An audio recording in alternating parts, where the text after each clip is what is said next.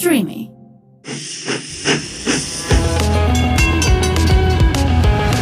Στο δίπλα βαγόνι με την Άννα Μπαλάν.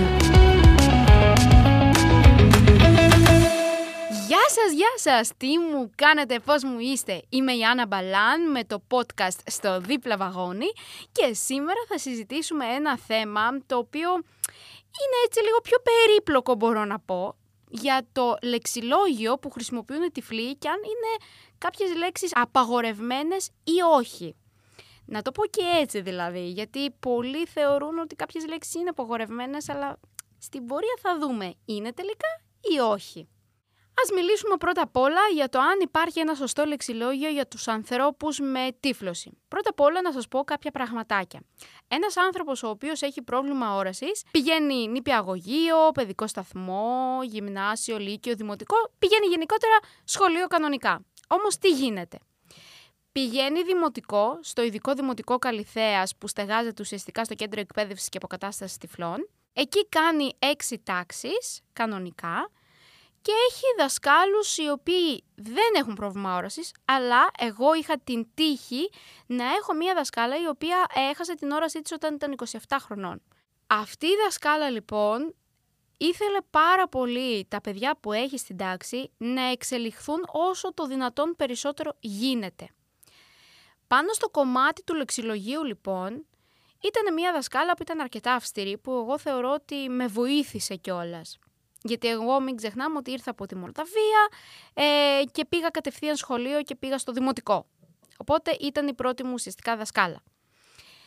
Όπως ε, σε όλα τα σχολεία, οι δάσκαλοι μας βάζουν ορθογραφία, ανάγνωση, ε, γενικότερα όλα τα μαθήματα. Αυτή η δασκάλα λοιπόν, αυτό που έκανε είναι ότι μπορεί να μας έβαζε και λίγο πιο δύσκολες λέξεις και κάτω από τη λέξη να μας έλεγε τι σημαίνει κάθε λέξη. Ε, ουσιαστικά εξηγούσε. Οπότε αυτό εμένα με βοήθησε μελλοντικά όταν πήγα πια γυμνάσιο και λύκειο, σε κανονικό γυμνάσιο και λύκειο συγκεκριμένα. Εκεί τα πράγματα λίγο αλλάξανε γιατί έχεις τους καθηγητές της τάξης και έχεις και καθηγητές παράλληλης στήριξης, οι οποίοι ουσιαστικά σε βοηθάνε να σου λένε τι γράφεις στον πίνακα, να συνεννοούνται με τους καθηγητές της τάξης για τα διαγωνίσματα κτλ. Όμως η δουλειά που γινόταν στο δημοτικό σε σχέση με το γυμνάσιο και λύκειο πάνω στο κομμάτι του λεξιλογίου δεν ήταν το ίδιο. Οπότε εκεί που πίστευα ότι κάπως έχω εξελιχθεί έτσι με το λεξιλόγιο, ότι διεύρυνα ε, παραπάνω όλο αυτό, ότι είμαι καλύτερη, ότι νιώθω πιο άνετα κτλ. κτλ.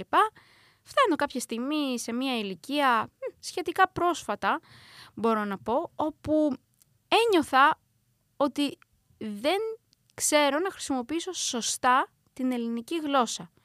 Ότι δεν ξέρω τη σωστή τοποθέτηση των λέξεων μία από την άλλη και δεν αναγνωρίζω κάποιες λέξεις τι σημαίνουν.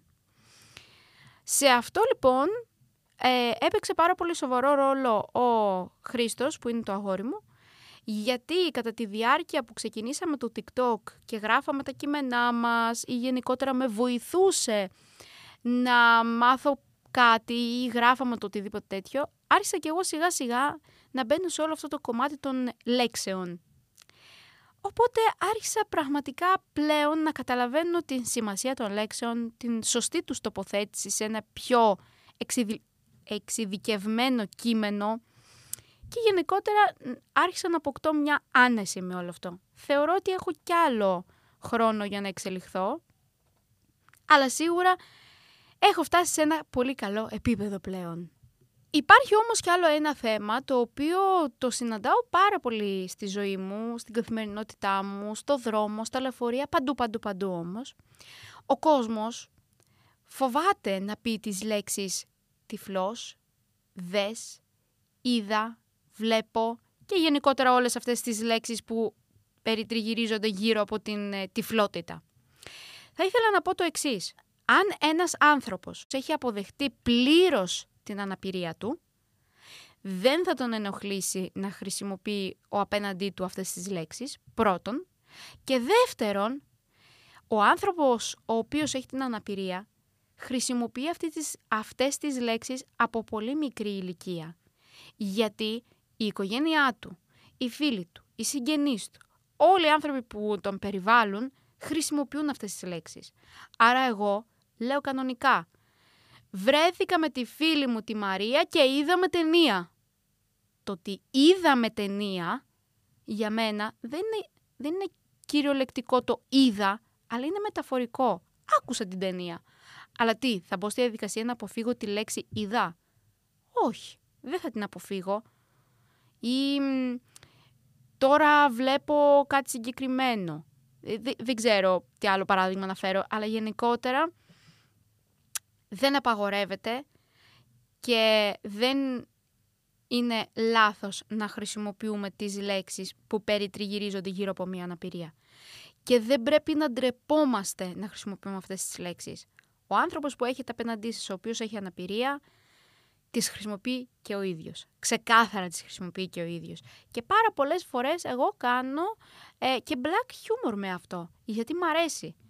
Και επειδή οι φίλοι μου είναι και αυτοί οι άνθρωποι που τους αρέσει το black humor, ε, γελάμε πάρα πολύ με διάφορες ε, τέτοιες εκφράσεις. Μπορεί ας πούμε κάποιος φίλος μου, επειδή έχει ξεχάσει το ότι δεν βλέπω, δηλαδή έχει αποδεχτεί τόσο πολύ που δεν βλέπω, που το ξεχνάει να το πω και έτσι, να μου πεις: Γίνεται να το ξεχάσει, να γίνεται. Που μπορεί να φέρει μια φωτογραφία μπροστά στο πρόσωπό μου και να μου πει: Έλα, δες. Και να γυρίσω εγώ και να του πω: Ωραία, την είδα, μ' αρέσει. Όσο περίεργο και να ακούγεται, ναι, κάνω πλάκα με αυτό, γιατί μου αρέσει να κάνω πλάκα με αυτό. Γιατί δεν έχω πρόβλημα με την αναπηρία μου. Και δεν με ενοχλεί να χρησιμοποιώ καμία λέξη γύρω από αυτήν.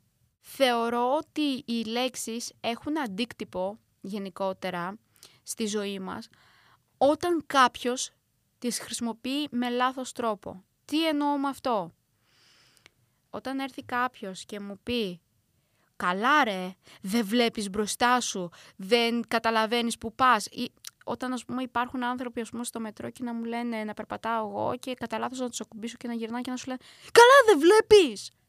Αυτό είναι προσβλητικό. Και όχι επειδή χρησιμοποιήσει τη λέξη «βλέπεις», αλλά είναι τελικά ο τρόπος που θα το πεις. Και είναι ανάλογα και από τον άνθρωπο που θα το ακούσεις. Ένας ξένος αν σου μιλήσει με αυτόν τον τρόπο, είτε βλέπεις είτε όχι, θα προσβληθείς από τον τρόπο του. Κυρίως από τον τρόπο του. Άρα θεωρώ ότι είναι ένας συνδυασμός οι λέξεις και ο τρόπος.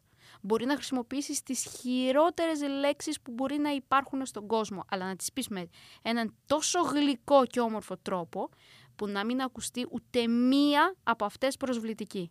Και μπορεί να χρησιμοποιήσεις τις πιο κατάλληλες λέξεις, αλλά να τις χρησιμοποιήσεις τόσο λάθος, τόσο προσβλητικά, τόσο απότομα και εν τέλει αυτές οι λέξεις, οι οποίες είναι οι καλύτερες λέξεις, να ακουστούν πάρα πολύ άσχημα.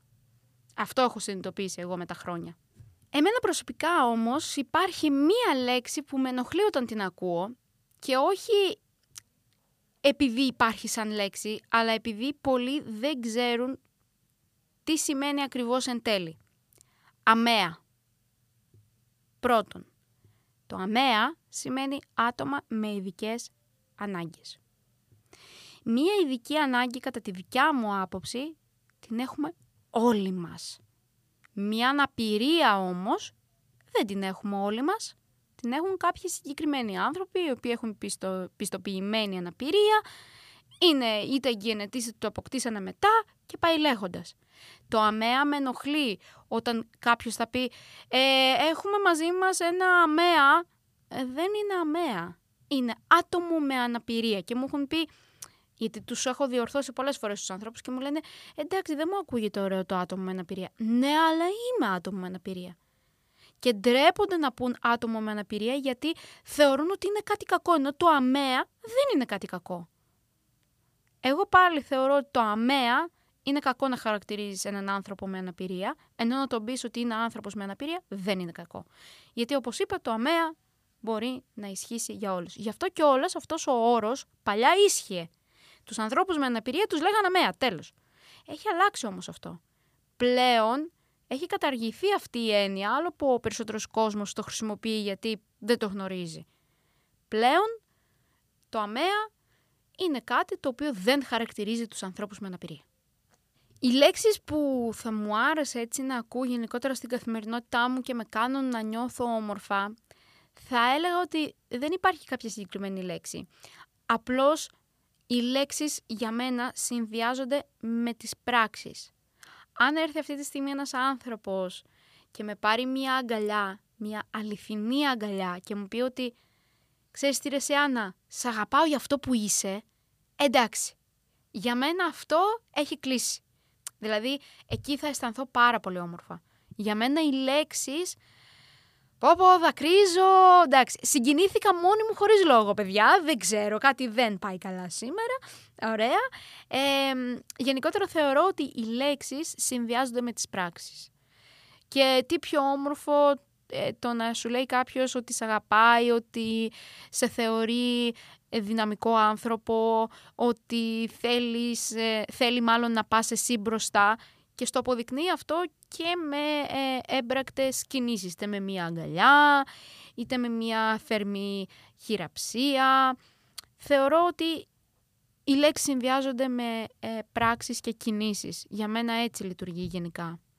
Η, στο παρελθόν, μια μικρή παρένθεση, στο παρελθόν δεν μου άρεσε καθόλου να έρχομαι σε σωματική επαφή με τον κόσμο. Δεν μου άρεσε να με αγκαλιάζουν, δεν μου άρεσε να με αγγίζουν πλέον όταν νιώθω άνετα με τον κόσμο και νιώθω ότι μπορώ να εκφραστώ μαζί τους, πολλές φορές δεν χρειάζεται να πούμε και τίποτα. Μπορεί να έρθει μια φίλη μου να με πάρει αγκαλιά και να καταλάβω από την αγκαλιά της τι έχει. Αν είναι καλά ή όχι. Έτσι λειτουργώ και εγώ με ε, τους δικούς μου ανθρώπους, να το πω και έτσι. Λοιπόν, υπάρχει μία λέξη, η οποία όμως με κάνει να γελάω πάρα πολύ. Λοιπόν, εγώ γενικά είμαι πάρα πολύ γκρινιάρα και παραπονιάρα, ας πούμε. Μπορεί να, να κάθομαι στην καρέκλα, να πιαστεί λίγο η μεσούλα μου και να είμαι «Ωχ, πω, πω, πονάω, δεν είμαι καλά, μπουρου, μπουρου, μπουρου». Και να έρθει ο Χρήστος και να μου πει «Σήκω μόρι γιαγιάνα». Εντάξει, το γιαγιάνα ε, με κάνει και γελάω απίστευτα. Γι' αυτό και ε, πάρα πολλοί φίλοι μου με το που το ακούνε ε, απλά πεθαίνω στο γέλιο. Υπάρχουν και άλλες πιο απαγορευμένες δυστυχώς λέξεις που δεν μπορώ να τις χρησιμοποιήσω, που έχουν βγει σαν ε, παρατσούκλια για μένα, ε, που είναι έτσι λίγο. Ε, ε, δεν μπορώ να τις πω τι να κάνω, ε, που και με αυτές γελάω. Αλλά γενικά πάλι και εδώ ισχύει το κομμάτι το πώς θα τις χρησιμοποιήσεις τις λέξεις. Δηλαδή, αν υπάρχει χιούμορ σε όλο αυτό. Κάπου εδώ όμως, γλυκουλίνια μου, μετά από αυτό το επεισόδιο που εγώ συγκινήθηκα, έτσι χαμογέλασα, πέρασα όμορφα μπορώ να πω, ε, θα ήθελα να σας προσκαλέσω στο να μας πείτε και συγκεκριμένα να μου πείτε ποια, τι σημαίνουν μάλλον για εσάς οι λέξεις και αν έχετε κάποια λέξη που να σημαίνει κάτι συγκεκριμένο για εσάς. Υπάρχει κάποια λέξη που σας δημιουργεί ας πούμε χαρά, λύπη, γέλιο. Στείλτε μου όλα αυτά τα μηνύματα που θα τα περιμένω με ανυπομονησία εννοείται στα social media του streamy, στο Instagram μας, καθώς και στο δικό μου Instagram, Άννα Μπαλάν, κάτω παύλα, κάτω παύλα. Εμείς θα τα πούμε την επόμενη φορά. Φιλάκια σας πολλά, να περνάτε υπέροχα και να προσέχετε τους εαυτούς σας και πάντα να χαμογελάτε.